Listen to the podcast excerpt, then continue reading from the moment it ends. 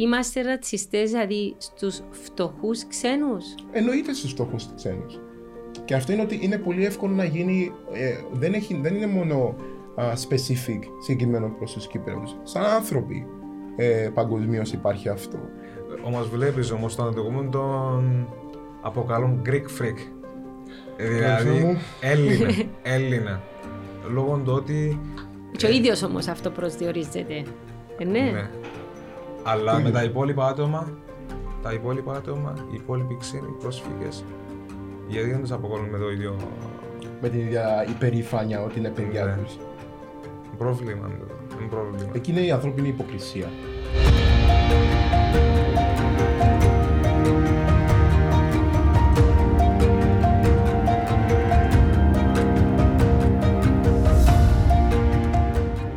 Αιτιώσα, πάντως σωστά, και Μαζλούμ, χαίρομαι που είσαστε σήμερα μαζί μας για το podcast του Zookeeper για να μιλήσουμε για τις εμπειρίες από τη ζωή στην Κύπρο. Ευχαριστούμε πάρα πολύ που μας κάλεσες. Είναι τιμή μας να είμαστε εδώ.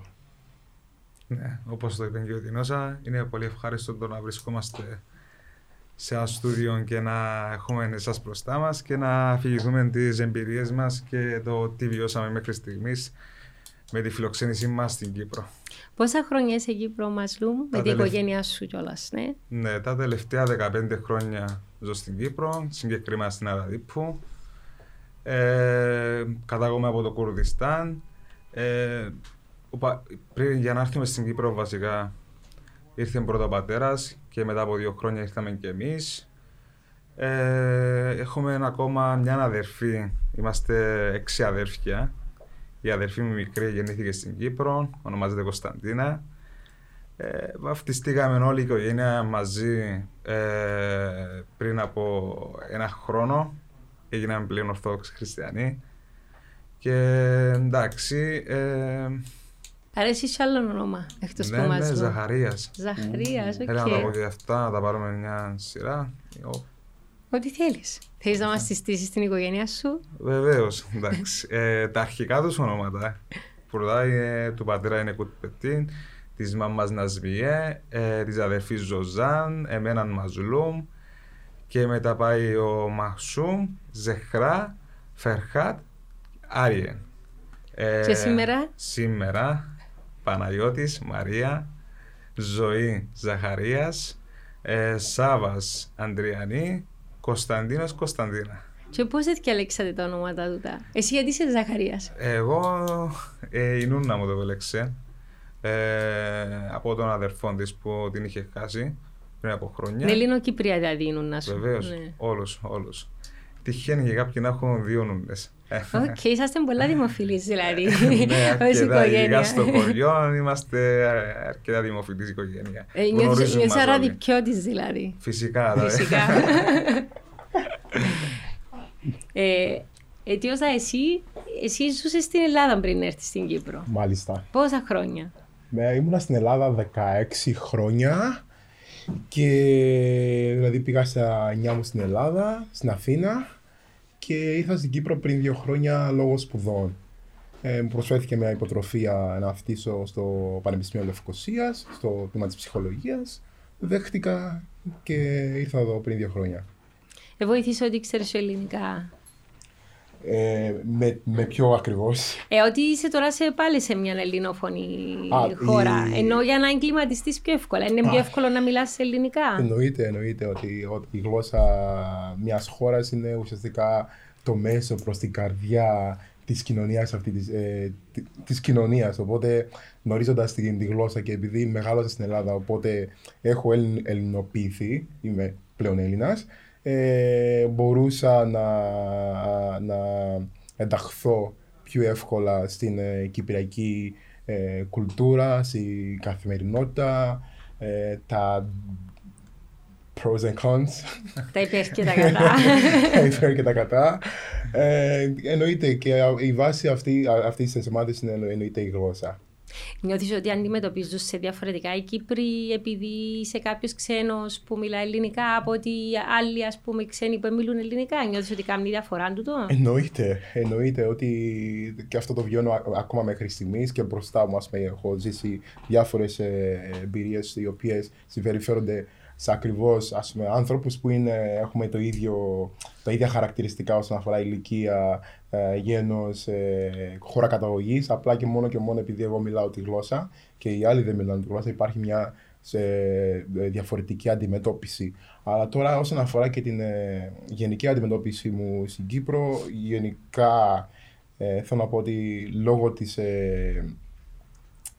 της νομικής μου υπόστασης, δηλαδή έχω ελληνικό διαβατήριο, ζω μια τελείως διαφορετική πραγματικότητα από την οποία ζουν άλλα παιδιά μεταναστών ή πρόσφυγες ή άλλα παιδιά που έχουν καταγωγή από Αφρική ή γενικότερα από τρίτες χώρες. Πρακτικά πώς είναι τούτη διαφορά? Πρακτικά είναι ότι εγώ, ας πούμε, μπορώ να εργαστώ σε οποιοδήποτε τομέα επιλέξω, όπως ένας Κυπρέος, ενώ ένας έτων ασύλου δεν μπορεί να το κάνει αυτό.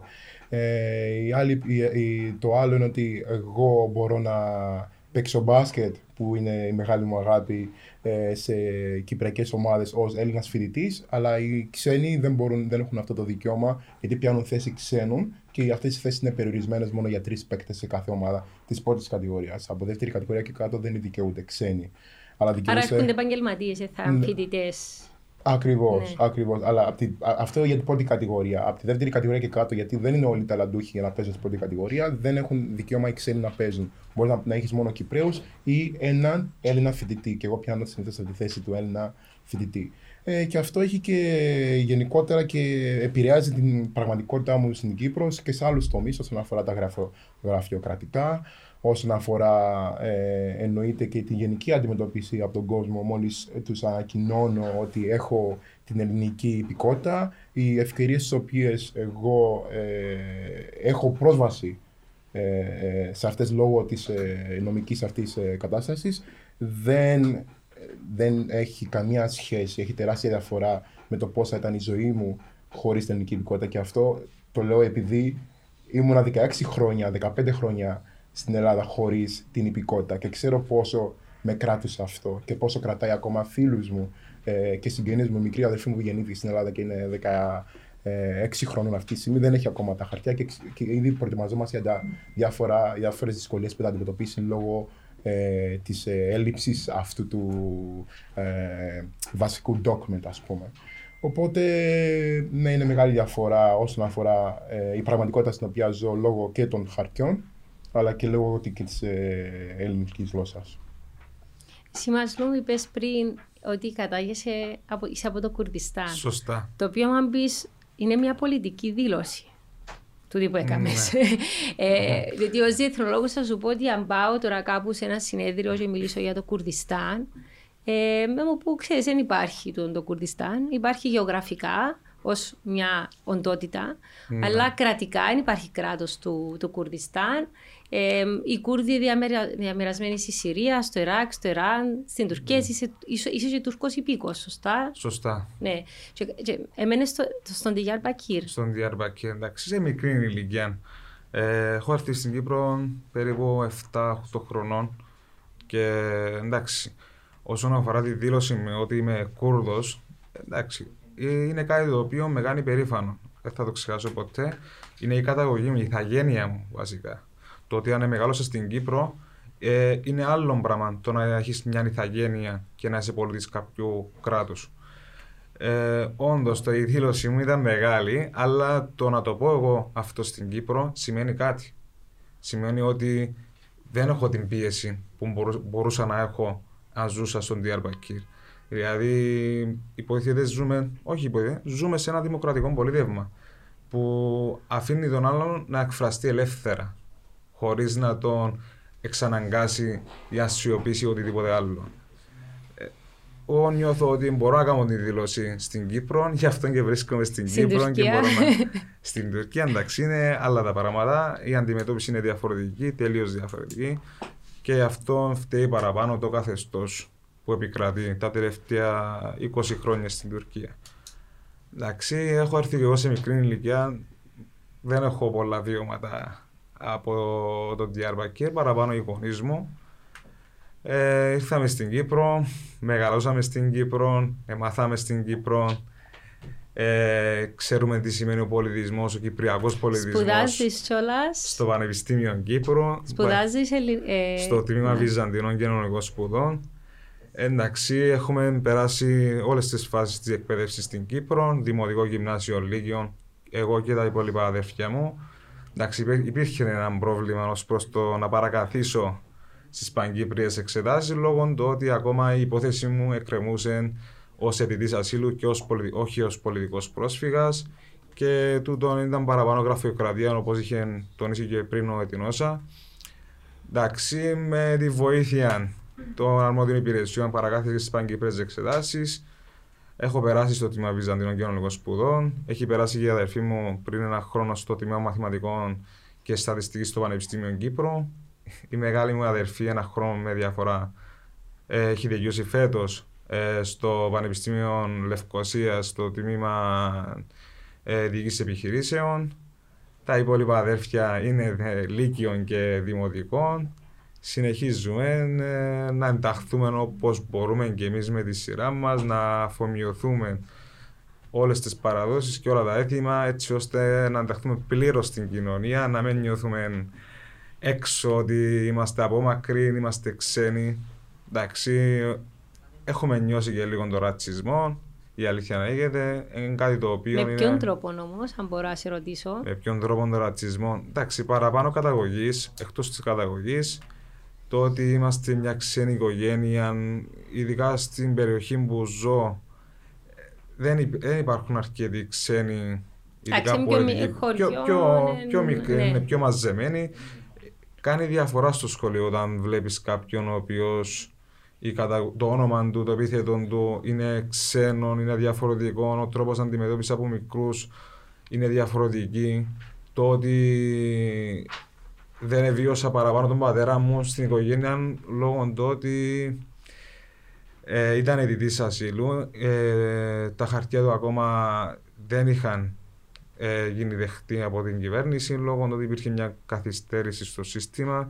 Είχαμε πάει στο δικαστήριο που κρεμούσε 6 χρόνια περίπου παραπάνω και δεν είχαμε κάποιον αποτέλεσμα. Το ότι δεν είχαμε κάποιον αποτέλεσμα νομικά ήταν σαν να μην υπάρχουμε. Ούτε αν θα φύγουμε σήμερα ή αν θα φύγουμε αύριο, αν θα μείνουμε, αν δεν θα μείνουμε. Κάτι το οποίο δεν σου το εγγυά η κυβέρνηση. Και τούτο το πράγμα, επειδή δεν σου το εγγυά η κυβέρνηση, μας είχαν αποκόψει κάθε βοήθημα από το κράτος, γιατί δεν υπήρχε μια ξεκάθαρη απάντηση στο αίτημα. Πώς επιβιώνατε? Το πώς επιβιώναμε, να είναι καλά η κοινωνία, να είναι καλά η εκκλησία στην ενορία μας, η φιλόπτωχος Αραδιππού, που τους ευχαριστώ από την καρδιά μου, που μας βοηθήσαν και στήριξαν μέχρι τώρα και ακόμα συνεχίζουν, τα σχολεία, ο Δήμος, οι γειτόνοι, φίλοι, γενικότερα μας αγκάλιασε η κοινότητα στην περιοχή που ζούμε. Επιβιώσαμε με τα βοηθήματα που μας έδινε είτε το παντοπολείο ή οτιδήποτε άλλο που μπορούσε να συνεισφέρει ο κάθε άνθρωπος με τη σειρά του. Άρα, ξέρεις, ταυτόχρονα είπες, νιώσαμε λίγο τον ρατσισμό, αλλά ταυτόχρονα έχουμε και την ευχαρίστηση τότε. Την ανθρώπινη πλευρά. Ναι, εντάξει, όσο μεγαλώνουμε, όσο ειδικά άμα μεγαλώνεις από δημοτικό γυμνάσιο λύκειο και περνάς από την δημόσια εκπαίδευση με κάποιους συγκεκριμένα άτομα, φίλους στο σχολείο, μετά από μια στιγμή αρχίζουν και συνηθούν. Δηλαδή δεν σε βλέπουν πλέον με το «Μα είσαι ξένος, είσαι κακός, άρα δεν πρέπει να έρθεις στην Κύπρο, πρέπει να κρατώ απόσταση από σένα».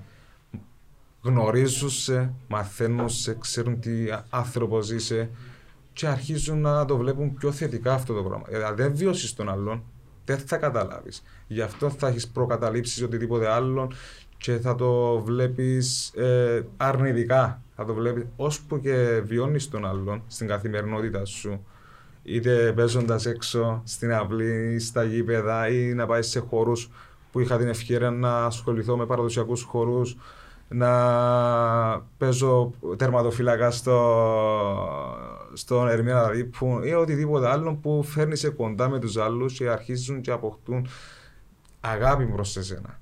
Τούτον αλλάζει με την πορεία. Δηλαδή, άμα έρθει κάποιος στην ηλικία που είμαι τώρα στην Κύπρο, θα έχει διαφορετική συμπεριφορά από ότι εγώ που από μιας αρχής, ας πούμε, έχω μεγαλώσει, έχω περάσει όλες τις φάσεις της ζωής μου στην κοινωνία και με άτομα που τους βλέπω συνέχεια. Άρα μπορεί το σύστημα να σας ταλαιπώρησε, το θεσμικό σύστημα, όμως οι άνθρωποι τουλάχιστον αγκαλιάσαν σας. Νομίζω ότι τον κρατώ το τούτον ως κάτι ωραίο. Κάτι ωραίο, ναι, όντως είναι κάτι ωραίο και θέλω να τους ευχαριστήσω, αν με βλέπει οποιοδήποτε, και αυτοί που μας βοήθησαν και αυτούς που δεν γνωρίζουμε, χωρίς να τους ξέρουμε, απλά βοήθησαν, έδωσαν ένα χέρι και απλώσαν το χέρι τους να μας βοηθήσουν, να μας στηρίξουν. Τους ευχαριστώ όλους από καρδιάς, δεν έχω να πω κάτι.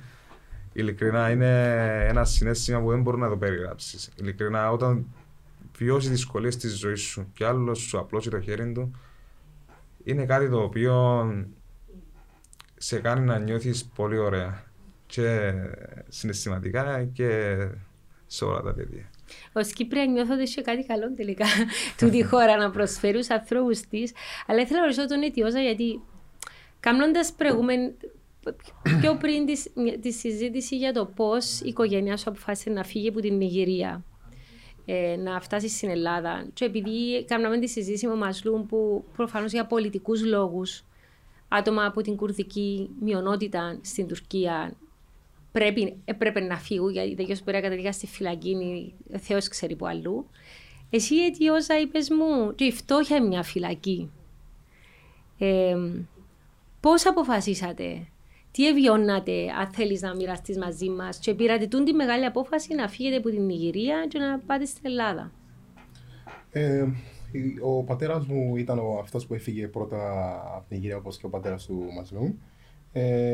Και ο βασικός λόγος είναι ότι απλά νιώθεις ότι υπάρχει μια φυλακή, η οποία υπάρχει τεράστια ανασφάλεια, υπάρχει έλλειψη ευκαιριών. Σε αυτό το σημείο, that is like, το περιγράφω ως hope. Στη δικιά μου περίπτωση, όπως και κάποια κοινά με τον Μαζλούμ, γιατί και ο πατέρας μου ήταν αυτός που έφυγε πρώτα από το σπίτι για να βρει ένα καλύτερο μέλλον για όλη την οικογένεια. Και όπως είπατε πριν, ότι ουσιαστικά ο λόγος που πολλοί φεύγουν μπορεί να μην είναι λόγω κάποιων πολιτικών συνθήκων, αλλά ή επειδή βρίσκονται σε κάποια εμπόλεμη ζώνη, αλλά είναι επειδή φτάνουν οι άνθρωποι να μένουν σε μια πραγματικότητα η οποία δεν σου δίνει καμία ελπίδα για να ζήσεις. Δεν σου δίνει την ευκαιρία να δεις το αύριο με θετικό τρόπο. Δηλαδή, όταν ζεις σε ένα κράτος το οποίο αδιαφορεί τελείως για σένα, τελείως για το τι μέλη γεννήσετε, για τα παιδιά σου και το καθεξής, νιώθεις ότι ζεις σε μια φυλακή, και υπάρχει ένας τρόπος ο οποίος το χαρακτηρίζω εγώ και με τους φίλους μου, ότι ζούμε σε μια ασφικτική απελπισία. Σε μια ζώνη ασφικτικής απελπισίας που αναγκαστικά θέλεις να δραπετεύσεις, που είναι σαν φυλακή. Είναι αυτό που λένε, ότι κανένας δεν βάζει τον εαυτό σε κίνδυνο να ταξιδέψεις σε θάλασσες, σε δάσος και ούτω καθεξής, αν είναι καλά εκεί που είναι ήδη. Το μόνο μέρος στο οποίο προσπαθεί ένας άνθρωπος να δραπετεύσει είναι από τη φυλακή. Και έτσι χαρακτηρίζουμε δυστυχώς την χώρα καταγωγής μας πολύ. Και έτσι την έβλεπε και ο πατέρας μου και για μένα και για τις αδερφές μου, οπότε αποφάσισε να ταξιδέψει. Αν δούμε αυτή τη στιγμή την πραγματικότητα στην οποία ζουν σημερινά οι άνθρωποι από την Νιγηρία, είναι πάνω κάτω στα ίδια. Υπάρχει μεγάλη ανασφάλεια, υπάρχει έλλειψη υγείας, υπάρχει έλλειψη ευκαιριών για τους νέους, και αυτό έχει και τα side effects τους. Δηλαδή, αυτό δημιουργεί θέματα όσον αφορά προβλήματα ψυχικής υγείας, υπάρχει αύξηση της βίας και ούτω καθεξής. Και πολλοί άνθρωποι οι οποίοι έχουν τις ευκαιρίες, γιατί έχουν κάποιες οικονομικές δυνατότητες, έχουν κάποιον ή κάποια δικιά τους οικογενειακό μέλος ήδη στο εξωτερικό, προσπαθούν να αρπάξουν αυτή την ευκαιρία να ταξιδέψουν για να δραπετεύσουν ουσιαστικά και από αυτή. Τι ευκαιρίες σου έδωθηκαν στην Ελλάδα που δεν θα είχες στην Νιγηρία? Τι ευκαιρίες? Κοιτάξτε, επειδή στην Ελλάδα είναι η χώρα η οποία ενηλικιώθηκα, δεν μπορώ να ξέρω πραγματικά τι ευκαιρίες θα είχα στην Νιγηρία, αν ζούσα στην Νιγηρία, αλλά αναγνωρίζω όμως κάποιες διαφορές. Ότι στην Ελλάδα νιώθω μεγαλύτερη ασφάλεια, όπως και εδώ νιώθω εγώ στην Κύπρο. Ασφάλεια με ποια έννοια? ασφάλεια ότι κατά πάσα πιθανότητα δεν θα έρθει κάποιος να με ληστέψει το βράδυ, ας πούμε. Έχω, access, πρόσβαση σε δωρεάν εκπαίδευση, τουλάχιστον μέχρι την τριτοβάθμια εκπαίδευση. Εντάξει, ναι. Αν πας στο δημόσιο πανεπιστήμιο, ακριβώς. Είναι δωρεάν. Τουλάχιστον μέχρι την τριτοβάθμια. Οπότε υπάρχει πρόσβαση στην εκπαίδευση. Στην Ιγυρία δεν ισχύει το ίδιο πράγμα. Τα περισσότερα εκπαιδευτικά συστήματα ιδρύματα είναι ιδιωτικά, τα οποία γιατί τα δημόσια είναι πάρα πολύ ασταθείς και πάλι δεν είναι και από τα καλύτερα όσον αφορά την ποιότητα. Άλλη μεγάλη ευκαιρία που ουσιαστικά είχα όσον αφορά επειδή έμενα στην Ελλάδα, είναι η ευκαιρία να παίξω μπάσκετ επαγγελματικά και να δω ότι μέσω του μπάσκετ ότι μπορώ να κάνω κάτι με τη ζωή μου. Και αυτό σου δίνει ένα κίνητρο όταν ξέρεις ότι αν προσπαθήσεις, there is a start and there is a ending, ότι θα ανταμυφθείς για αυτή την προσπάθεια, εννοείται θα έχεις μεγαλύτερο motivation να το κυνηγήσεις αυτό. Και αυτό είναι από αυτά που ουσιαστικά μπορώ, χωρίς να έχω ζήσει στην Ιγυρία, ξέρω ότι διαφέρει την πραγματικότητα στην οποία θα ζούσα αν έμενα στην Ιγυρία ή στην Ελλάδα. Στην Κύπρο θέλεις να μείνεις μετά τις σπουδές σου ή σκέφτεσαι να επιστρέψεις πίσω στην Ελλάδα? Στην Κύπρο εννοείται τι θέλω να μείνω, γιατί είναι ο Μαζλούμ εδώ. Η αλήθεια είναι ότι σαν άνθρωπος πάντα ήθελα να βρω τρόπο που μπορώ να προσφέρω πίσω. Πιστεύω ότι αυτό που επικαιρώνει την ανθρώπινη ύπαρξη είναι η κοινωνική προσφορά. Και όντας σαν άνθρωπος θα ήθελα πάρα πολύ να προσφέρω, και εδώ στην Κύπρο μου έχει προσφερθεί η ευκαιρία να σπουδάσω στο Πανεπιστήμιο Λευκοσίας με μια υποτροφία, η οποία κατά πάσα πιθανότητα θα συνεχιστεί και για τις μεταπτυχιακές μου σπουδές. Αυτό είναι μια μεγάλη ευκαιρία, και εφόσον έχω και την ευκαιρία με άλλα παιδιά που έχουμε έρθει μαζί σαν πλέον μια οικογένεια και έχουμε δημιουργήσει μια οργάνωση η οποία λέγεται Generation for Change CY, και ουσιαστικά εμείς θέλουμε να κάνουμε αυτό που κάνανε οι γείτονες, ο Δήμος και ούτω καθεξής στην οικογένεια του Μαξούμ. Δηλαδή θέλουμε πραγματικά να προσφέρουμε ανθρωπιστική βοήθεια στον συνάνθρωπο, να προσπαθήσουμε να τους βοηθήσουμε όσον αφορά την ενσωμάτωση τους στην κοινωνία, να του προσφέρουμε την υποστήριξη που χρειάζεται, είτε είναι ελληνική, είτε είναι ψυχολογική, είτε είναι νομική, είτε όσον έχει να κάνει και με τη δικτύωση, με την κοινωνική υποστήριξη. Οπότε πιστεύω ότι υπάρχει μεγάλο έργο το οποίο θα μπορούσα να κάνω εδώ στην Ελλάδα, στην Κύπρο, το οποίο με κρατάει εδώ. Άρα τον Generation for Change τι ακριβώς κάνει? Φοράς εδώ t-shirt. Yes. Το Generation for Change είναι, όπως είπα πριν, ότι είμαστε μια ομάδα. Πρακτικά είναι ότι έχουμε διάφορα projects τα οποία επικεντρώνονται στην υποστήριξη, στην ενσωμάτωση και την πρόθεση της διαφορικότητας και της πολιτισμικότητας. Δηλαδή, το ένα μεγάλο μας project είναι ότι ουσιαστικά παίρνουμε δωρεές από τον κόσμο, και αυτές τις δωρεές τις πακετάρουμε και τις δίνουμε σε ανθρώπους που μας ζητάνε βοήθεια, είτε είναι έτον ασύλου, είτε είναι κυπριακές οικογένειες, είτε είναι μετανάστες. Οπότε προσφέρουμε αυτή την υλική βοήθεια με ρούχα, φαγητά, είδη υγιεινής, κουζινικά, κρεβατικά, ειδικά αυτή την περίοδο με το βαρύ χειμώνα που έρχεται σε λίγο. Οπότε προσφέρουμε αυτή την υλική υποστήριξη. Τα άλλα προγράμματα που έχουμε είναι ότι έχουμε μαθήματα ελληνικών online, διαδικτυακά. Και ο λόγος που είναι διαδικτυακά είναι για να μπορούν να έχουν πρόσβαση όλοι που μένουν στην Κύπρο. Από όλες τις πόλεις, χωριά κτλ. Οπότε προσφέρουμε την εκμάθηση ελληνικών δωρεάν για να μπορέσουμε να τους βοηθήσουμε με την κοινωνική αλλά και την οικονομική τους ένταξη κοινωνία. Και τα άλλα projects που κάνουμε βασίζονται στην προώθηση της διαφορετικότητας και της πολιτισμικότητας, είτε μέσω της τέχνης, είτε μέσω δημιουργία διάφορων αθλητικών εκδηλώσεων, δραστηριοτήτων μάλλον. Οπότε, για να to conclude on it, is that είμαστε μια απλά ομάδα ανθρώπων από διαφορετικές καταγωγές, από την Ιγυρία, από την Κύπρο, από το Ιράν και ούτω καθεξής, που έρχονται μαζί και επικεντρωνόμαστε το πώς πραγματικά μπορούμε να επηρεάσουμε θετικά την κοινωνία στην οποία ζούμε. Άρα, αν κάποιος θέλει να προσφέρει κάποια είδη ή θέλει να είναι εθελοντής των Generation for Change, πώς επικοινωνεί μαζί σας? Μπορεί να επικοινωνήσει μέσα από τα social media αυτή τη στιγμή μαζί μας, γιατί προσπαθούμε να στήσουμε το website ακόμα. Facebook υπάρχει. Facebook, ναι, έχουμε και Facebook και Instagram και μέσω email, το οποίο επικοινωνεί και εκφράζει τι θέλει ακριβώς, άμα θέλει την βοήθεια μας, άμα θέλει να μας βοηθήσει με οποιοδήποτε τρόπο ή να γίνει και εθελοντής. Και μετά τα βρίσκουμε μεταξύ μας. Άρα προσφέρεις και εσύ πίσω, σε ότι παίρνεις αλλά δίνεις, νιώθεις στην κοινότητα. Εννοείται. Και νομίζω ότι είναι η αλληλεγγύη το μεγαλύτερο μας όπλο. Οκ. Μαζλούμ, εσύ εργάζεσαι κιόλας. Ναι, εργάζομαι. Βασικά, εντάξει, παράλληλα με το πτυχίο κάνω και δύο δουλειές. Η πρώτη δουλειά είναι στη βιβλιοθήκη του Πανεπιστήμιου Κύπρου Στέλιου Ιωάννου, στην εξυπηρέτηση των φοιτητών και γενικότερα στα θέματα της βιβλιοθήκης. Παράλληλα και η αδέρφη μου εργάζεται στη βιβλιοθήκη του Πανεπιστημίου. Απλά το κομμάτι της είναι ότι εκείνη βοηθά τα άτομα που έχουν προβλήματα όρασης με τα βιβλία στη διαθέτηση να τα γίνουν ψηφιακά. Η δεύτερη δουλειά που κάνω παράλληλα είναι εργάζομαι στο συντονισμό γιατρίων δημόσιας υγείας.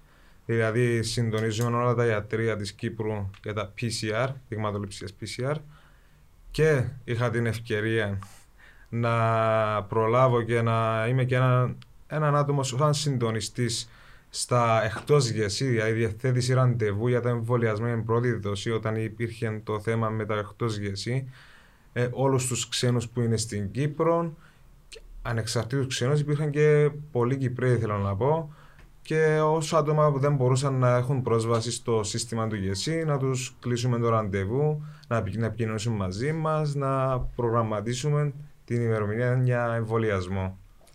Επειδή η εντύπωση που υπάρχει στην Κύπρο είναι ότι οι ξένοι, μπορεί να ακούσεις την άποψη, ότι οι ξένοι απλώς παίρνουν και δεν προσφέρουν τίποτε. Ναι. Νομίζω εσείς καταρρίπτετε τον μύθο και θέλω να ρωτήσω κάτι άλλο. Επειδή νομίζω αρκετοί Ελληνοκύπροι στη δική σας ηλικία έχουν την πολυτέλεια να μην εργάζονται, να μην πρέπει να κάνουν, να μην ενδιαφέρονται να συνεισφέρουν κοινωνικά. Ίσως φταίμε και εμείς ως γονείς που τους έχουμε λίγο πιο καλομαθημένους ίσως. Οι συνθήκες είναι λίγο διαφορετικές στην Κύπρο.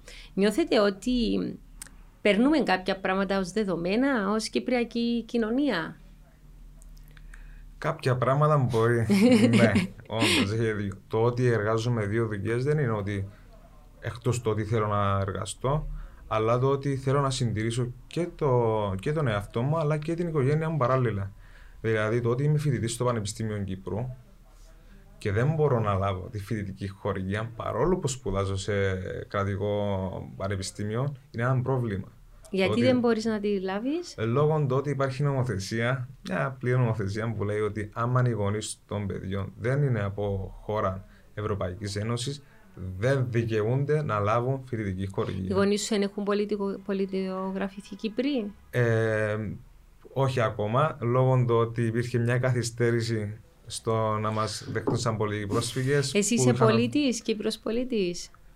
Τώρα έχω νομιμοποιηθεί σαν πολιτικός πρόσφυγας. Ακόμα σαν πολιτογράφηση δεν έχει γίνει, λόγω του ότι υπήρχε καθυστέρηση στα χαρτιά. Είχαμε φτάσει να πάμε και σε ανώτατων και ευρωπαϊκών δικαστήριων για να μας αναγνωρίσουν σαν πολιτικούς πρόσφυγες. Είχαμε περάσει κάποια δεινά. Αλλά εντάξει, το ότι θέλουμε να πολιτογραφηθούμε, όντως θέλω εγώ το πράγμα. Δηλαδή, έχω ζήσει τη μεγαλύτερη χρονική διάρκεια της ζωής μου στην Κύπρο. Έχω μεγαλώσει στην Κύπρο. Δηλαδή, νιώθω ότι είμαι Κύπριος πολίτης. Θέλω να έχω τα ίσια δικαιώματα που έχει ένας Κύπριος πολίτης. Αλλά η πολιτογράφηση, παρόλο που ότι παίρνει πολύ χρόνο να εξεταστεί. Εσύ πόσα χρόνια είσαι στην Κύπρο? 14-15. 14-15 και ο Αιτιός είπε ότι στην Ελλάδα πήρε σου παρόμοιο χρονικό διάστημα. Μου πήρε 15 χρόνια. Το θέμα είναι ότι για να γίνει η πολιτογράφηση κατά κεφαλή πρέπει να πληρώσουμε και 500 ευρώ που είναι ένα σεβαστό ποσό. Εγώ που έχω χταμελίζει οικογένεια είναι ένα τεράστιο ποσό που πρέπει να περάσει. Βεβαίως. Τι εξέταση πρέπει να περάσεις? Νομίζω για την πραγματικότητα της χώρας. Ισχύει σε όλες τις χώρες, νομίζω, όσον αφορά την. Είναι ένα τεστ όσον αφορά τη γλώσσα, την κουλτούρα της χώρας στην οποία βρίσκεται, την ιστορία της, η οποία είναι πολύ εύκολη να την περάσει ένας άνθρωπος που φοιτά στο σχολείο στην Κύπρο ή στην Ελλάδα. Αλλά πρέπει να καταλάβουμε ότι υπάρχουν άνθρωποι οι οποίοι είναι μεγάλης ηλικίας ή είναι πάρα πολλά χρόνια και δεν μπορούν να πάνε στο σχολείο ή να γνωρίζουν κάποια πράγματα, κάποια στοιχεία, πληροφορίες όσον αφορά τη χώρα στην οποία ζουν. Πολλές φορές αυτές οι ερωτήσεις από κάποιες έρευνες που έχουν γίνει και στην Ελλάδα, οι ίδιοι οι Έλληνες πολίτες δεν μπορούν να απαντήσουν σε αυτές τις ερωτήσεις. Και ειδικά μέσω της πανδημίας που υποτίθεται υπήρχε μια τεράστια sorry που βγαίνω από το θέμα, αλλά είναι ένα μεγάλο θέμα όσον αφορά την πορτογράφηση παιδιών που ζουν πολλά χρόνια είτε στην Ελλάδα είτε στην Κύπρο, είναι ότι πολλές φορές αυτές οι ερωτήσεις είναι out of context, ας πούμε. Στην Ελλάδα υπήρχαν κάποιες γελοίες ερωτήσεις όσον αφορά για κάποιες μπάντες και κάποια σήματα, τα οποία ένας απλός πολίτης, επειδή αυτές τις ερωτήσεις είναι υποτίθεται ότι ένας απλός Έλληνας πολίτης, Κύπρος πολίτης, πρέπει να τις ξέρει, να τις γνωρίζει, δεν είναι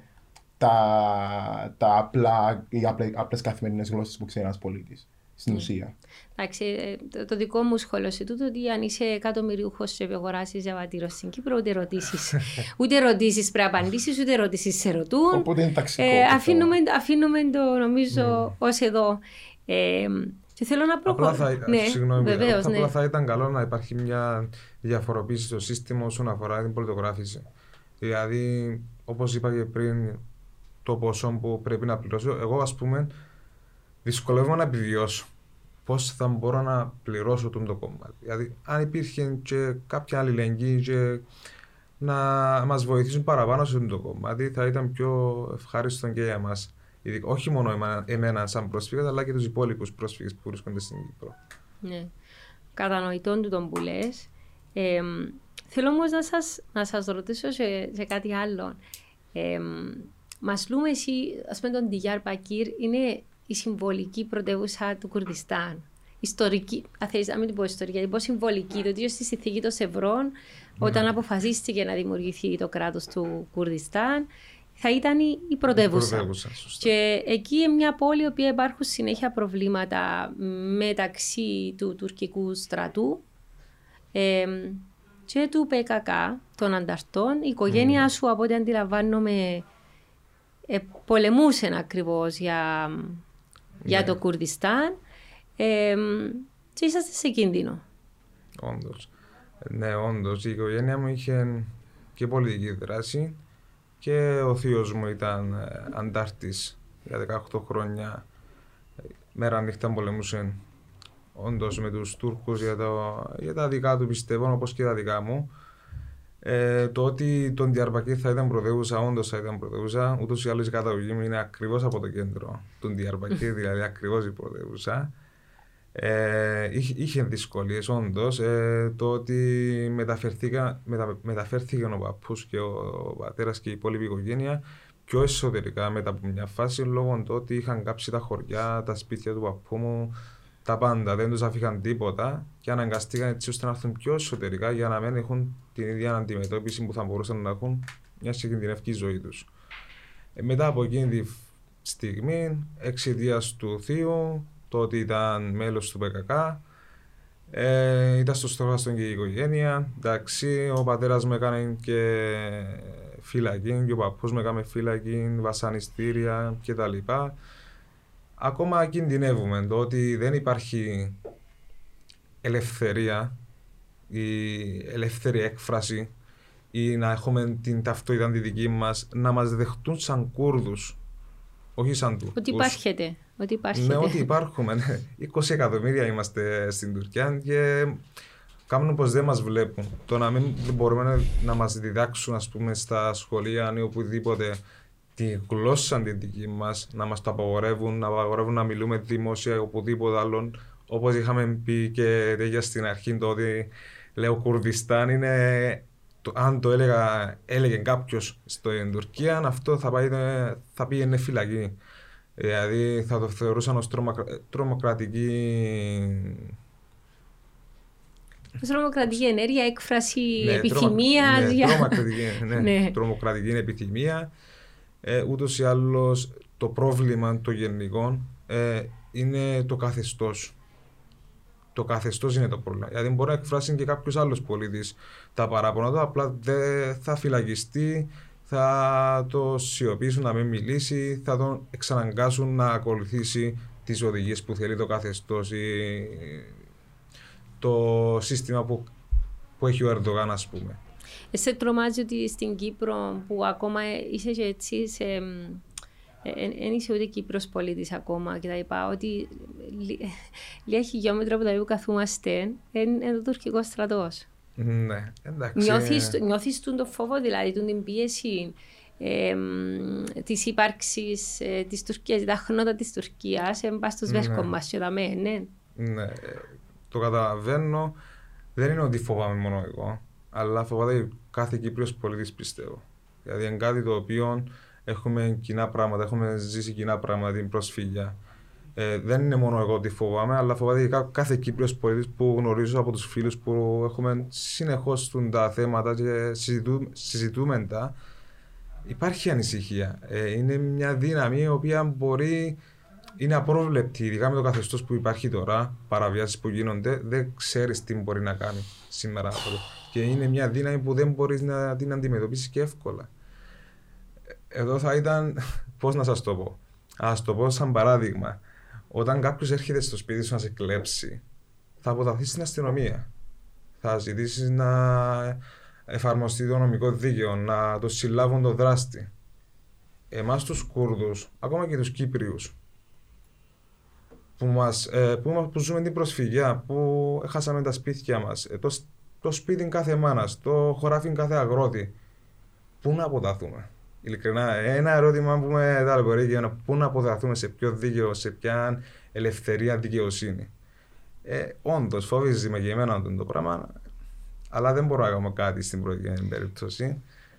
Αλλά μόνο ανησυχία μπορεί να επικράτει. Νιώθεις όμως ότι εμείς περνούμε ενός δεδομένου την ελευθερία της έκφρασης. Γιατί ξέρεις, ακούω καμιά φορά που λαλούν ναι, έχουμε δικτατορία, τα μέσα δά, μπορούμε να πούμε. Και σκέφτομαι, ξέρεις, αντιλαμβάνονται τι σημαίνει δικτατορία πολύ.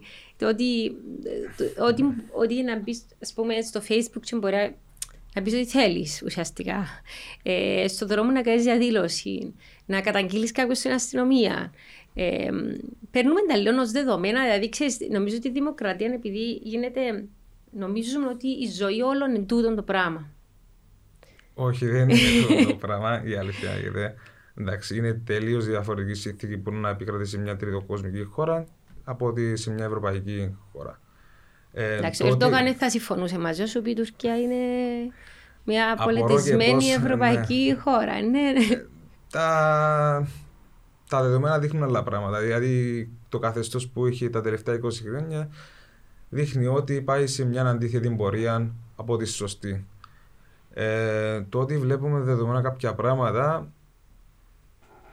εμένα δείχνει μου κάτι άλλο όμως εμένα. Κάτι πιο ενδιαφέρον. Το ότι κάποιος αναζητά, δηλαδή ενδιαφέρεται, το ότι να σχολιάσει ότι δεν έχουμε ελευθερία του λόγου ή οτιδήποτε, ειδικά σε μια χώρα Ευρωπαϊκής Ένωσης, σημαίνει ότι είναι έστω και λίγο ενεργός, δηλαδή ψάχνει τα δικαιώματα. Ενοχλούν τον κάποια πράγματα, όχι μιλά. Okay. Και τούτο είναι ωραίο πράγμα. Το να ενοχλά τον κάποιον, κάτι το οποίο το βασανίζει οτιδήποτε άλλο που το θεωρεί αντίθετο που εκείνο που γίνεται, είναι ένα ωραίο πράγμα γιατί έχει ενασχόληση ενεργή. Δηλαδή προσπαθεί να μάθει. Εντάξει, οι συνθήκες στην Τουρκία είναι τελείως διαφορετικές. Εκεί έχεις να ασχοληθείς με άλλα θέματα. Και είναι σκαλή, δηλαδή η δημοκρατία, τα δικαιώματα, όσο αναβαίνει σκαλή για να φτάσεις στην δημοκρατία την απόλυτη, αντιμετωπίζεις και έναν άλλο πρόβλημα.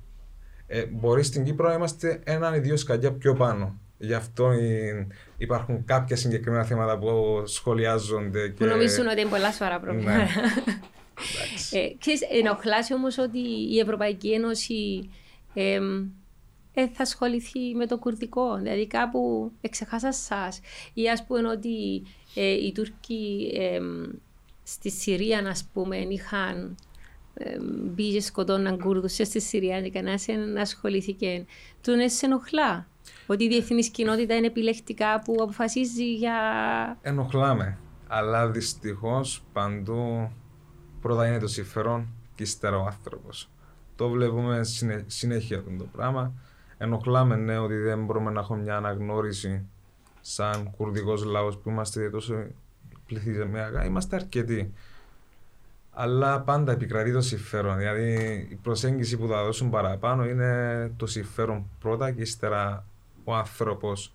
Δεν τους ενδιαφέρει παραπάνω το αν θα ζήσει καλά αυτός εκεί. Τον ενδιαφέρει παραπάνω το οικονομικό όφελος που είναι να πάρει κάθε χώρα. Και πιστεύω όσον αφορά το κουρδικό ζήτημα, θα είναι ένα μακροπρόθεσμο θέμα που θα ταλαιπωρήσει για αρκετά χρόνια, όπως και ταλαιπωρεί μέχρι στιγμής. Ναι, κουραστεί για την απολεμάτια τούτο. Ακουραστούμε, όχι. Γιατί να κουραστούμε, βασικά είναι τα πιστεύω μας, τα ιδανικά μας. Το να κουραστείς σε μια φάση που σε δυσκολεύουν οτιδήποτε, εγώ θεωρώ, δεν το θεωρώ σωστό, γιατί υπήρχαν ανθρώποι που θυσιαστήκαν για τον τα πιστεύω, οι προγόνοι μας, βασικά χάσαν τη ζωή τους για να έχουμε εμείς πιο μετά τα παιδιά των παιδιών τους, την ελευθερία τους, να έχουν την αναγνωρισιμότητα τους, μια ταυτότητα, έναν πολιτισμό, να στηριχτούν πάνω σε αυτόν τον πολιτισμό και να αξιολογηθούν την πορεία τους με βάση τον πολιτισμό. Δηλαδή είναι ένας αγώνας, που δεν θα σταματήσει. Μέχρι να δικαιωθούμε δεν θα σταματήσει ποτέ, πιστεύω εγώ. Σας εύχομαι καλή επιτυχία, κρατώ τις κοινικές μου απόψεις για τον εαυτό μου. Τι όσα ξέρεις, θέλω και μαζί σου να κάνουμε τη συζήτηση, γιατί η Νιγηρία είναι ο γίγαντας της Αφρικής. Οι υπολογισμοί, εσύ τώρα σου έξω 210 εκατομμύρια περίπου, 220 τώρα, υπολογίζω σε λίγα χρόνια ίσως έναν η τέταρτη σε μεγαλύτερη χώρα, ήδη είσαστε τέταρτη σε πληθυσμό χώρα της γης και είσαι στην Κύπρο, που το μόνο κοινό που έχει με την Νιγηρία, συμπτωματικά, είναι ότι η μέρα της ανεξαρτησίας της είναι 1η Οκτωβρίου του 1960 που τους Άγγλους, ακριβώς όπως της Κύπρου. Πολιτικά στην Νιγηρία υπάρχει αστάθεια, συζητήσαμε εδώ και πριν. Πώς σου φαίνεται το πολιτικό περιβάλλον, η κοινωνία των πολιτών, οι θεσμοί, η διαφορά μεταξύ της Νιγηρίας και της Ελλάδας και της Κύπρου, που ίσως είναι κάπου παρόμοια. Κάποια πράγματα παίρνουμε εντός δεδομένα, θεωρείς οι Ευρωπαίοι, να το πω έτσι πιο γενικά, σε σχέση με τις εμπειρίες άλλων χωρών. Σε αυτό το ζήτημα επέτρεψε μου να μιλήσω από την οπτική ενός παιδί μεταναστών. Okay. Είναι πάρα πολύ σημαντικό όταν αναλύουμε διάφορες καταστάσεις να τα βάζουμε σε ένα πλαίσιο. Εννοείται στο κυπριακό πλαίσιο, άμα τα βάλεις τα πράγματα, είναι ότι για κάποιους ανθρώπους, πάντα στην κυπριακή πραγματικότητα, καταπατούνται τα ανθρώπινα τους δικαιώματα. Και είναι για ποιον, και ειδικότερα μπορούμε να δούμε ότι άνθρωποι με αναπηρίες, ας πούμε, δεν έχουν ίση πρόσβαση, εννοείται. Άμα δούμε τους ανθρώπους με ψυχικές διαταραχές, πάλι και αυτοί δεν έχουν ίση. Είναι περιθωριοποιημένοι, ναι. και λοιπά. Οπότε, άμα δούμε ότι δεν μπορούμε να συγκρίνουμε και να προσπαθούμε να βρούμε ποιο είναι το λιγότερο κακό συνέχεια. Τουλάχιστον δεν είναι ο τρόπος για να προχωρήσουμε σαν μια παγκόσμια κοινότητα. Το να καθόμαστε και να συγκρίνουμε την Νιγηρία με την Κύπρο είναι κάτι πολύ. Νομίζω είναι. Σε οδηγεί σε μια. Deterioration, I would say, stagnation. Δηλαδή ότι δεν προχωράς σαν κράτος ή σαν άνθρωπος ή σαν κοινωνία. Οπότε για μένα είναι πάρα πολύ σημαντικό πριν αναλύσουμε αν οι Κύπροι παίρνουν και γιατί φωνάζουν κάποιοι συγκεκριμένοι, μια μερίδα ανθρώπων, γιατί αγωνίζονται κάποια μερίδα των ανθρώπων, είναι ότι πολύ απλά μπορούμε να δούμε ότι δεν υπάρχουν ίση πρόσβαση σε κάποια πράγματα για όλους. Ας πούμε, να πάρουμε και τους ανθρώπους που είναι αιτούντες ασύλου, μπορούμε να δούμε τα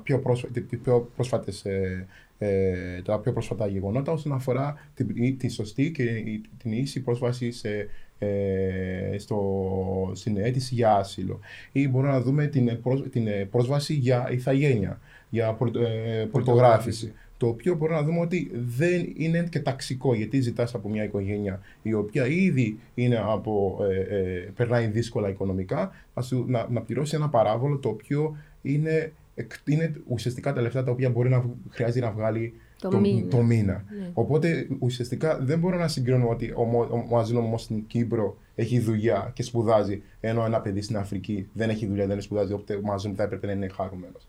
Δεν μπορούμε να κάνουμε αυτό, γιατί it's not the way forward. Εμείς, ο άνθρωπος, κάποιοι πιστεύουν ότι ο άνθρωπος από τη φύση του θέλει να προχωράει μπροστά. Σίγουρα το να κοιτάμε και να βάζουμε και να συγκινούμε ανώμια πράγματα είναι ένας τρόπος που δεν πετυχαίνουμε αυτόν τον σκοπό, και σίγουρα άνθρωποι οι οποίοι ζουν στο ίδιο πλαίσιο μαζί μας, δεν μπορούμε να τους λέμε θα έπρεπε να είσαι χαρούμενος. Δηλαδή, εγώ το έχω αντιμετωπίσει αυτό πολλές φορές, είναι ότι στην Ιγυρία, γιατί δεν γυρνάς πίσω στη χώρα σου. Αν δεν σ' αρέσει και εδώ, γιατί δεν γυρνάς πίσω στη χώρα σου. Okay. Αυτό που ακούμε συνήθως για τους ανθρώπους μέσα στο Πουρνάρα, που είναι το Refugee, το Reception Center. Ναι, το κέντρο υποδοχής μεταναστών. Το οποίο έχει δημιουργηθεί για να κρατούνται, για να φιλοξενούνται για 72 ώρες, για εγγραφή τους και ούτω καθεξής. Έχουμε φτάσει σε ένα σημείο άνθρωποι αυτοί να μένουν εκεί για 6 μήνες. Αλλά αυτό που λένε μια μεγάλη μερίδα πολιτών είναι ότι γιατί δεν γυρνάνε πίσω στη χώρα τους. Αυτοί οι άνθρωποι ζητάνε άσυλο. Οπότε για κάποιο λόγο έχουν φύγει από τις χώρες τους και ζητάνε από τη δικιά τους χώρα να τους προσφέρουν αυτή την προστασία. Οπότε για μένα, για να κληρώσω, είναι ότι ναι, μεν στην Ιγυρία ή σε άλλες χώρες Μέσης Ανατολής ή και σε κάποια άλλα μέρη της γης είναι πολύ χειρότερα, αλλά δεν μπορούμε να συγκρίνουμε συνέχεια ποιο είναι το λιγότερο κακό. Τι νομίζεις πρέπει να γίνει στο Πουρνάρα, έχεις επαφή με άτομα που είναι στο Πουρνάρα? Εννοείται. Και τι νομίζεις ότι θα μπορούσε να γίνει για να βελτιωθεί η κατάσταση πρακτικά? Πρακτικά είναι ότι, είναι ότι υπάρχουν κάποιοι νόμοι και υπάρχει ένα νομικό πλαίσιο το οποίο αυτή τη στιγμή δεν τηρείται. Δεν ακολουθείται. Η συμφωνία ότι το Πουρνάρα θα ήταν κέντρο υποδοχής για 72 ώρες, το οποίο στην πράξη δεν είναι. Οπότε θα έπρεπε να ξεκινήσουμε από αυτό. Έχει δημιουργηθεί όσον αφορά το ζήτημα του ασύλου, ότι πολλοί άνθρωποι περιμένουν χρόνια για να πάρουν την απόφαση, την αρχική απάντηση για την αίτησή τους. Που κατά τη διάρκεια αυτό το διάστημα που περιμένουν, η ζωή τους είναι ουσιαστικά πολλές φορές μια κόλαση. Γιατί δεν έχουν πρόσβαση όσον αφορά την εργασία, είναι πολύ μειωμένα οι χώροι, οι τομείς οι οποίοι δεν μπορούν να δουλέψουν, και αυτοί οι τομείς πολλές φορές είναι they are discriminatory. Δηλαδή είναι. Δουλειές που θα κάνουν οι Κύπροι. Δεν θα κάνουν οι Κύπροι, αλλά πολλές από αυτές τις δουλειές είναι από τις 8 τομείς. Στις 2 μπορούν να δουλέψουν οι γυναίκες όσον αφορά την καθαρίστρια και το καθεξής. Όχι, δεν μπορούν να δουλέψουν, αλλά παραδοσιακά αυτοί οι άνθρωποι από τις χώρες που έρχονται δεν βλέπεις μια γυναίκα να πηγαίνει να δουλεύει στην οικοδομή και ούτω καθεξής, που έχουν το δίκαιο να δουλέψουν. Και δεν θα πάρει ένας εργοδότης μια γυναίκα να δουλέψει, ενώ μπορεί να πάρει διάφορους άντρες. Οπότε that's discriminatory. Έχεις και ανθρώπους που έχουν κάποιες αναπηρίες. Οπότε αυτοί οι χώροι, οι τομείς εργασίας από μόνοι της είναι απαγορευτικοί για διαφορετικούς ανθρώπους. Οπότε τι θα μπορούσε να γίνει με το Πουρνάρα και γενικά με το ζήτημα του ασύλου, είναι ότι να υπάρξει μια σωστή αντιμετώπιση προς τον άνθρωπο που απλά ήρθε και ζήτησε την προστασία τη δικιά σου. Δηλαδή να υπάρχει να τηρείται το 72 ώρες κράτηση που υπάρχει στο Πουρνάρα, ουσιαστικά να υπάρχει μεγαλύτερη πρόσβαση στις χώρες τομείς εργασίας, όσον αφορά τα επιδόματα, τα οποία υπάρχει μια τρομερή παραπληροφόρηση όσον αφορά ότι έρχονται εδώ για τα επιδόματα. Δεν νομίζω ότι τα επιδόματα, το άτομο δικαιούται μέχρι 361 ευρώ. Δεν νομίζω. Υπομορφή δελτίου. Ναι, πλέον τα παίρνουν και σε σε checks. Οπότε δεν μπορείς να ζητάς από έναν άνθρωπο στην σημερινή Κύπρο να επιβιώνει με 360 ευρώ. Πώς επιβιώνουν τελικά τούτοι άνθρωποι? Είναι ακριβώς αυτό το ζήτημα όταν λέγαμε ότι να βάζουμε τα πράγματα σε ένα πλαίσιο. Υπάρχουν άνθρωποι αυτή τη στιγμή οι οποίοι ζουν περίπου 10 άτομα σε ένα δωμάτιο, γιατί πρέπει να μοιραστούν το ενοίκιο τους. Υπάρχουν άνθρωποι πολλές φορές που είναι άστεγοι είτε για μήνες είτε για μέρες είτε για μήνες. Πολλοί ζητάνε βοήθεια από κοινωνικές οργανώσεις όπως και εμείς, και εννοείται και διεθνείς οργανώσεις όπως το UNHCR.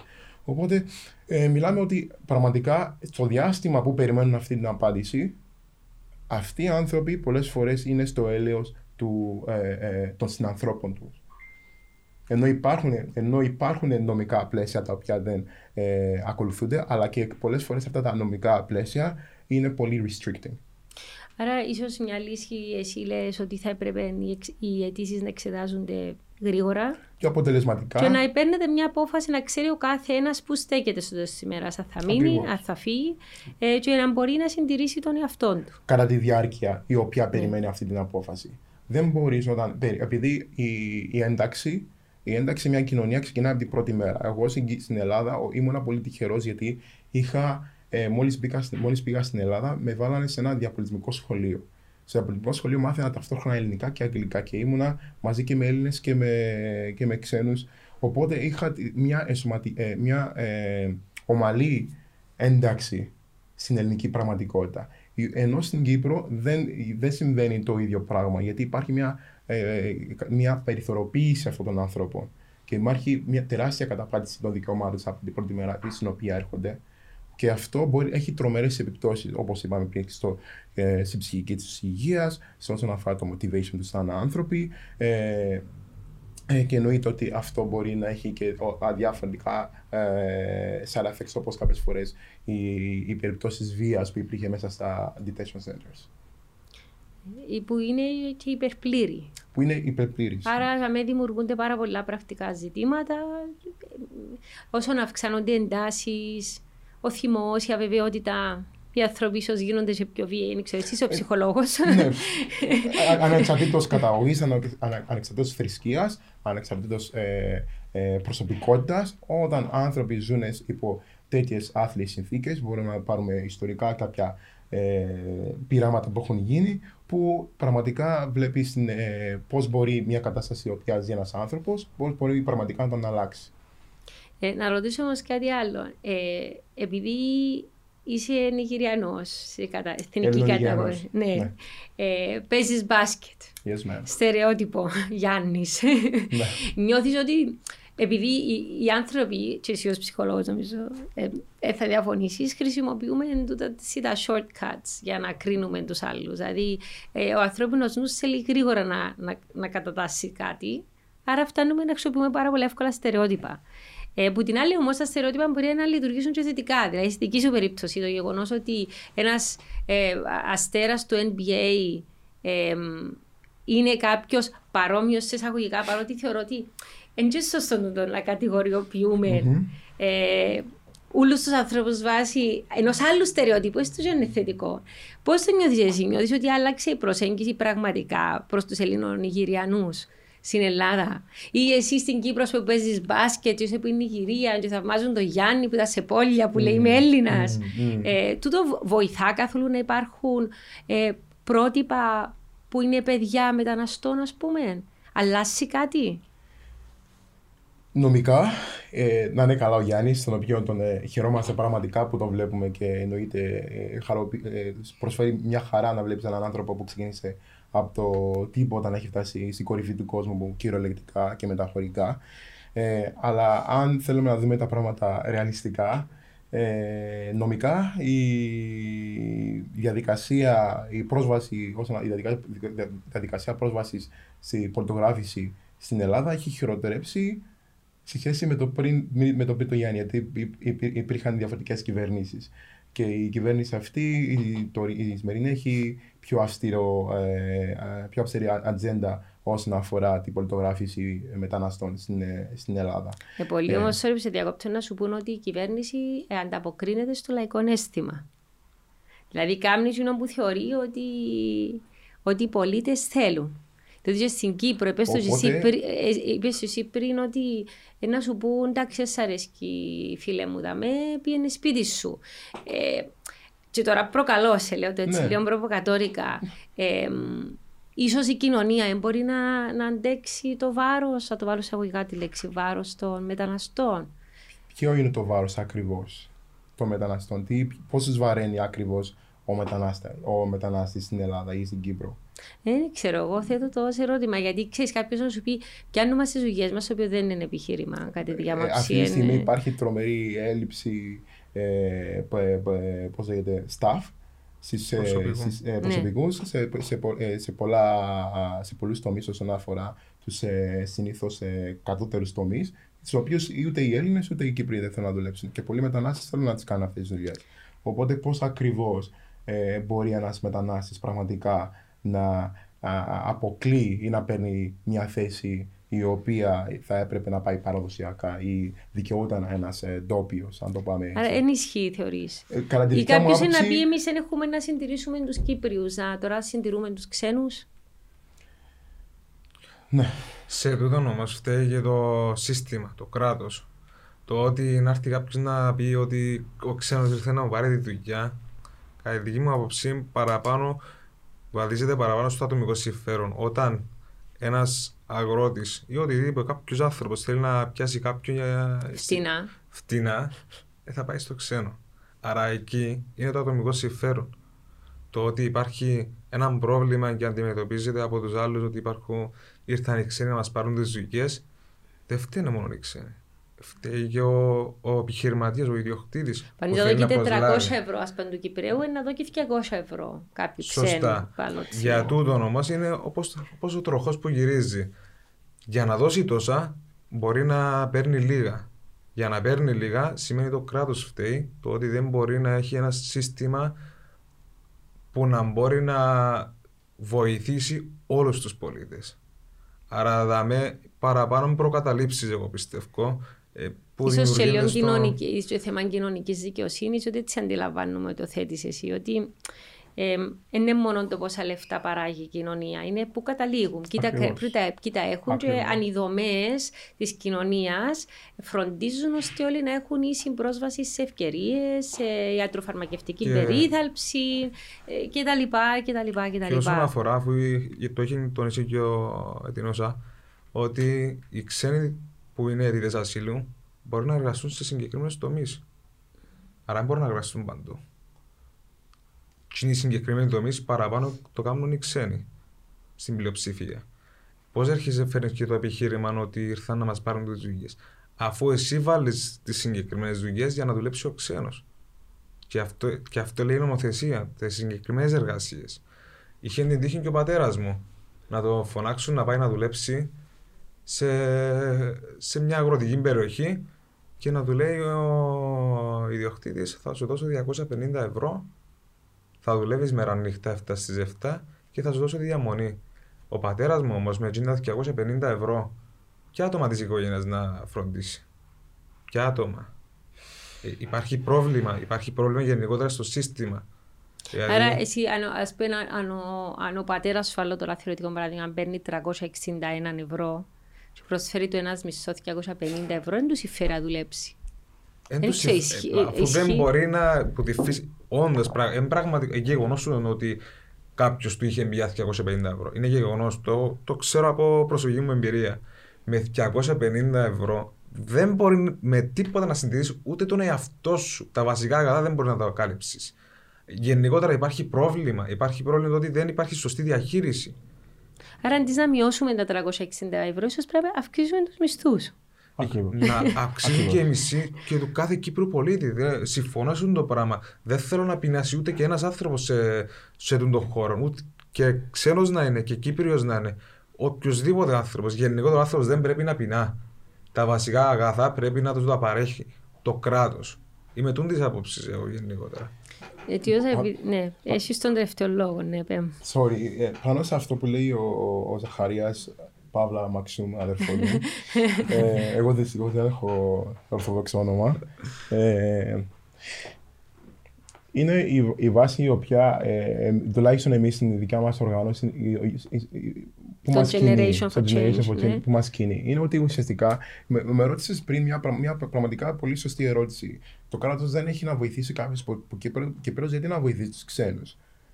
Ναι, αλλά το θέμα είναι ότι το κράτος θα έπρεπε να μπορεί να βοηθήσει και τους ξένους και τους Κύπριους πολίτες και τους Έλληνες και τους μετανάστες στην Ελλάδα. Και γιατί πρέπει η συγκέντρωσή μας, η συζήτηση να γίνεται το πώς να βοηθηθούν όλες οι ομάδες, είναι ότι πολύ απλά είναι ότι αντί να καθόμαστε εμείς που είμαστε στα κατώτερα του ταξικού κλίματος, είναι ότι θα έπρεπε να χρησιμοποιήσουμε κάποιες εμπειρίες τις οποίες έχουμε κοινές. Δηλαδή αυτή τη στιγμή εγώ με το Μαξούμ έχουμε μια κοινή εμπειρία, η οποία είναι ότι είναι ξενιτιά. Αυτό μας συνδέει και πιστεύω εγώ σαν αιτιός είναι ότι οι άνθρωποι υπάρχουν κάποια βασικά συναισθήματα τα οποία έχουμε βιώσει ανεξαρτήτως εμπειρίας, ανεξαρτήτως κατάστασης. Είναι ο πόνος, είναι αγάπη, είναι το μίσος, είναι η απόγνωση και το καθεξής. Θα μπορούσαμε να γίνουμε αντί να προσπαθούμε να δείχνουμε το δάχτυλο ο ένας τον άλλον, πραγματικά να προσπαθήσουμε να είμαστε πιο συμπονετικοί προς τους άλλους οι οποίοι ξέρουμε ότι βιώνουν την ίδια κατάσταση. Και κάποιοι από αυτούς βιώνουν αυτή τη κατάσταση on steroids, που λέμε. Ότι το βιώνουν επί χίλιες φορές περισσότερο από εμάς. Οπότε αντί να προσπαθούμε να δούμε πώς θα βάλουμε τον άλλο κάτω, να μην πάρει ο ξένος, να μην πάρει ο πρόσφυγας, να μην πάρει ο τάδε, να δούμε πραγματικά ένα. Γιατί ζούμε γιατί άμα το δούμε ότι σαν παγκόσμια κοινωνία γινόμαστε πλουσιότεροι. Τα λεφτά αυτά που πάνε. Στα χέρια λίγο. Ακριβώς. Τα λεφτά αυτά που πάνε. Μέσω της πανδημίας, οι δισεκατομμυρίουχοι they increased. Οπότε δεν σου φταίει ουσιαστικά. Ο Elon Musk έχει 600... Δεν σου φταίει ο πρόσφυγας, ο οποίος προσπαθεί να ζήσει και να επιβιώσει. Και πραγματικά πρέπει να αναθεωρήσουμε για το ποιον στοχεύουμε όταν κάνουμε αυτή την ερώτηση. Είναι αυτός που τα έχει καλά, που πραγματικά φταίει, ή αυτός που δεν έχει τίποτα και προσπαθεί να επιβιώσει. Ξέρεις, ο ξένος όμως, όταν είναι ο Ρώσος ο εκατομμυριούχος, είναι μια χαρά ξένος ίσως στην Κύπρο. Μετά εκεί μπαίνει πραγματικά. Καταλαβαίνεις, δηλαδή θέλω να σου πω ότι είναι το ρατσιστικό. Ταξικό είναι αυτό. Ταξικό, ακριβώς. Τον που ήθελα να καταλήξω ότι είμαστε ρατσιστές, δηλαδή στους φτωχούς ξένους. Εννοείται στους φτωχούς ξένους. Και αυτό είναι ότι είναι πολύ εύκολο να γίνει. Δεν είναι μόνο specific συγκεκριμένο προς τους Κύπρους. Σαν άνθρωποι παγκοσμίως υπάρχει αυτό. Και γι' αυτό πρέπει να πραγματικά να αναθεωρήσουμε το πώς βλέπουμε την πραγματικότητα στην οποία ζούμε. Για κάποιο λόγο ο άνθρωπος κατέληξε να είναι άστεγος. Για κάποιο λόγο ο άνθρωπος έφτασε σε ένα σημείο να είναι εθισμένος στις ουσίες. Για κάποιο λόγο ο άνθρωπος ο οποίος έχει κάποιες αναπηρίες είναι απόμακρος από όλους μας και δεν τον βλέπουμε στους δρόμους. Για ποιο λόγο πραγματικά γίνεται αυτό. Πρέπει να αναθεωρήσουμε και να ξανασκεφτούμε γιατί γίνονται αυτά. Όχι να μπαίνουμε συνέχεια στη διαδικασία, να δείχνουμε το δάχτυλο ή να προσπαθήσουμε να τους πατήσουμε ακόμα περισσότερο κάτω. Για να πάρουμε τα μπράβο και να νιώσουμε εμείς ότι ανεβήκαμε και φτάσαμε στα επίπεδα των άλλων ανθρώπων, οι οποίοι δεν τους βλέπουμε, οι οποίοι κινούν πραγματικά τα νήματα. Ας πούμε, εσύ νιώθεις ότι υπάρχει διάκριση εναντία στους φτωχούς, να το πω έτσι απλά. Φυσικά. Αφού καταγόμαστε κυρίως από την Ελλάδα. Και ζεωθάσια που ξαπιώτουν την κατηγοριοποίηση, αλλά προσπαθώ να το απλοποιήσω. Δηλαδή, αν κάποιος άνθρωπος θεωρούμε ότι κάποιος όσα παραπάνω χρήματα έχει τόσο πιο σημαντικός ένι στην... Γενικότερα εγώ θεωρώ ότι... Νιώθεις το πράγμα. Ότι αν ήσουν κάποιος ξένος που είχε πάρα πολλά λεφτά, ας πούμε, να σε αντιμετωπίζετε διαφορετικά. Ναι, φυσικά. Το βλέπουμε και γενικότερα στα μέσα μαζικής ενημέρωσης με τα τελευταία σκάνδαλα που γίνονται στη χώρα. Όταν φτάσεις στην κορυφή, πάντα υπάρχει μια αναγνώριση, αλλά οι υπόλοιποι άνθρωποι που είναι από κάτω του δεν βιώνουν τα ίδια πράγματα. Νομίζω πρέπει να φάμε παρέολες βρυσίες ο Αντιτοκούμπο. Όταν προσπάθαν να πουλήσεις τα φανάρια συντύπα ενός χάρη που είπε ότι προσπαθώ να κάνει. Ναι. Τώρα είναι σπουδαίος, σου λέει θέλω να βγάλω φωτογραφία μαζί του. Όμως βλέπεις όμως το αντικείμενο τον αποκαλούν Greek freak. Δηλαδή Έλληνα. Λόγω του ότι... Και ο ίδιος όμως αυτό προσδιορίζεται. Ναι. Αλλά με τα υπόλοιπα άτομα, οι υπόλοιποι ξένοι, οι πρόσφυγες, γιατί δεν τους αποκαλούν με το ίδιο... Με την ίδια υπερηφάνεια ότι είναι παιδιά τους. Πρόβλημα είναι πρόβλημα. Εκεί είναι η ανθρώπινη υποκρισία. Το ότι είμαστε φτωχοί, έχουμε διαφορετική αντιμετώπιση. Δεν μπορούμε να κάνουμε αυτά που θέλουμε πρώτα απ' όλα. Σαν νέοι που είμαστε, έχουμε περιοριστεί σε συγκεκριμένα πράγματα. Προσπαθούμε να παλέψουμε για να επιβιώσουμε με κάθε τρόπο, όπως μπορεί ο καθένας με τη δύναμη που έχει, τη ψυχική, τη σωματική. Και πάντα θα υπάρχει ένα ρατσισμός γενικότερα προς τα πρόσωπα τα συγκεκριμένα. Εγώ γενικότερα μιλώ για τον κάθε πρόσφυγα και για τον κάθε ξένο που βρίσκεται στην Κύπρο. Όμως όταν έχεις την ευκαιρία του πλούτου, του χρήματος, πάντα θα σου συμπεριφέρονται διαφορετικά. Αυτό ισχύει και για οποιοδήποτε άνθρωπο. Εγώ πιστεύω είναι μόνο απαραίτητο πρέπει να είναι ξένος. Και στο σχολείο που έχουμε βιώσει νομίζω παρόμοια πράγματα, το πλουσιό παιδό πάντα θα είναι το πλουσιό παιδό, το φτωχό παιδό πάντα θα είναι το φτωχό παιδό. Θα έχει την πολυτέλεια του να κυκλοφορά όπως θέλει, με τα ρούχα που θέλει, με ό,τι επιθυμίες έχει. Το άλλο παιδί μπορεί να μην έχει την ευκαιρία, αλλά πάντα δεν πάβει να είναι το φτωχό παιδό. Δηλαδή το δάχτυλο που θα δείξεις αυτός είναι φτωχό παιδό και αυτός είναι πλούσιος. Και εννοείται η φτώχεια επηρεάζει τόσο πολύ την πραγματικότητα ανθρώπων που πολλές φορές δεν μπορείς να δεις τις αμέσως επιδράσεις που έχει η οικονομική κατάσταση στην οποία βιώνει ο συγκεκριμένος ή η συγκεκριμένη εκείνη τη στιγμή. Οπότε είναι ότι πραγματικά εκτός από τη διάκριση την κοινωνική είναι και η διάκριση από τα νομικά πλαίσια ή τις ευκαιρίες που μπορεί να παρουσιαστούν σε αυτόν τον άνθρωπο. Είναι αυτό που λέγαμε, ας πούμε, όπως λέμε ότι υπάρχει δωρεάν εκπαίδευση στην Κύπρο και στην Ελλάδα. Ότι ο καθένας μπορεί να μπει στο δημόσιο πανεπιστήμιο. Όχι, αυτό και αυτό ταξικό είναι.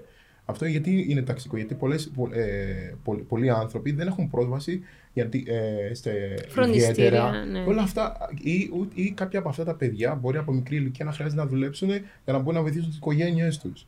Οπότε δεν μπορεί να μην έχουν το ίδιο χρόνο για να διαβάσουν. Το καλοκαίρι που πολλές φορές πολλοί επενδύουν στο να προετοιμαστούν για τις πανελλήνιες και ούτω καθεξής, πολλά από αυτά τα παιδιά δουλεύουν. Και η αδελφή μου είναι μία από αυτές.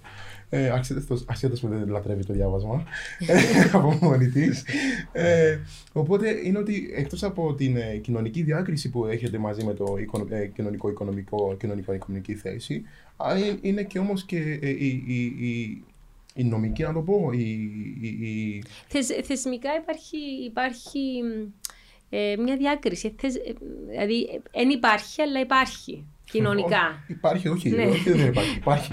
Καταλαβαίνεις, δεν υπάρχει φαινομενικά, αλλά στην πραγματικότητα υπάρχει. You cannot pinpoint it, δεν μπορείς να το δείξεις με το δάχτυλο. Αλλά όμως, άμα το αναλύσεις πραγματικά, θα δεις ότι πώς πραγματικά μια κοινωνικο-οικονομική κατάσταση μπορεί να επηρεάσει πραγματικά έναν άνθρωπο. Εγώ πιστεύω και από την οικογένεια εξαρτάται πολλά. Το ότι ήμουν λίγο πιο ξεκάθαρος πλούσιο παιδό, φτωχό παιδό, είναι ότι μπορεί να υπάρχουν και καλά παιδιά, ασχέτως αν έχουν την ευκαιρία να έχουν πολυτελείες, φτάνει να προέρχονται από μια οικογένεια που να τους διδάσκουν όντως το σεβασμό προς όλους. Εξαρτάται και από την οικογένεια, εγώ πιστεύω πάρα πολύ. Εγώ σαν αίτια είναι ότι πολλές φορές σε αυτό το ζήτημα είναι ότι πόσες απαιτήσεις θα γίνουν από έναν άνθρωπο. Γιατί να απαιτούμε από τους άνθρωπους που είναι πιο εύποροι να είναι πιο θετικοί ή να βοηθήσουν τους φτωχούς. Θα έπρεπε να υπάρχει μια θεσμική, το κράτος για να τους υποστηρίξει, για να υπάρχει ισότιμη πρόσβαση στις ευκαιρίες.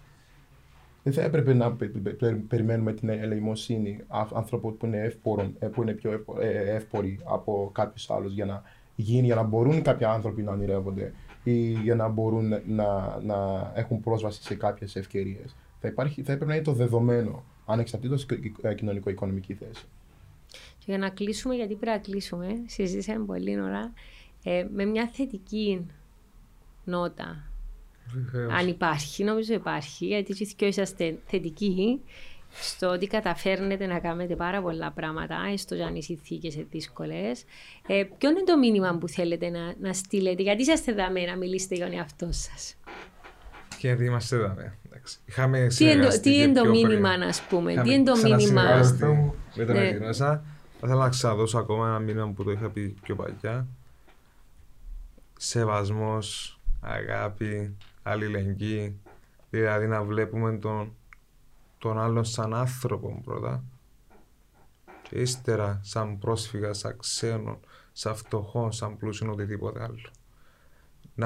Να βοηθήσουμε ένας τον άλλον, να κρατηθούμε ένας πάνω στον άλλον και να προχωρήσουμε για το καλό του τόπου και των παιδιών αυτής της πατρίδας. Δηλαδή να αγαπούμε ένας τον άλλον, πρέπει να το βλέπουμε πρώτα σαν άνθρωπο.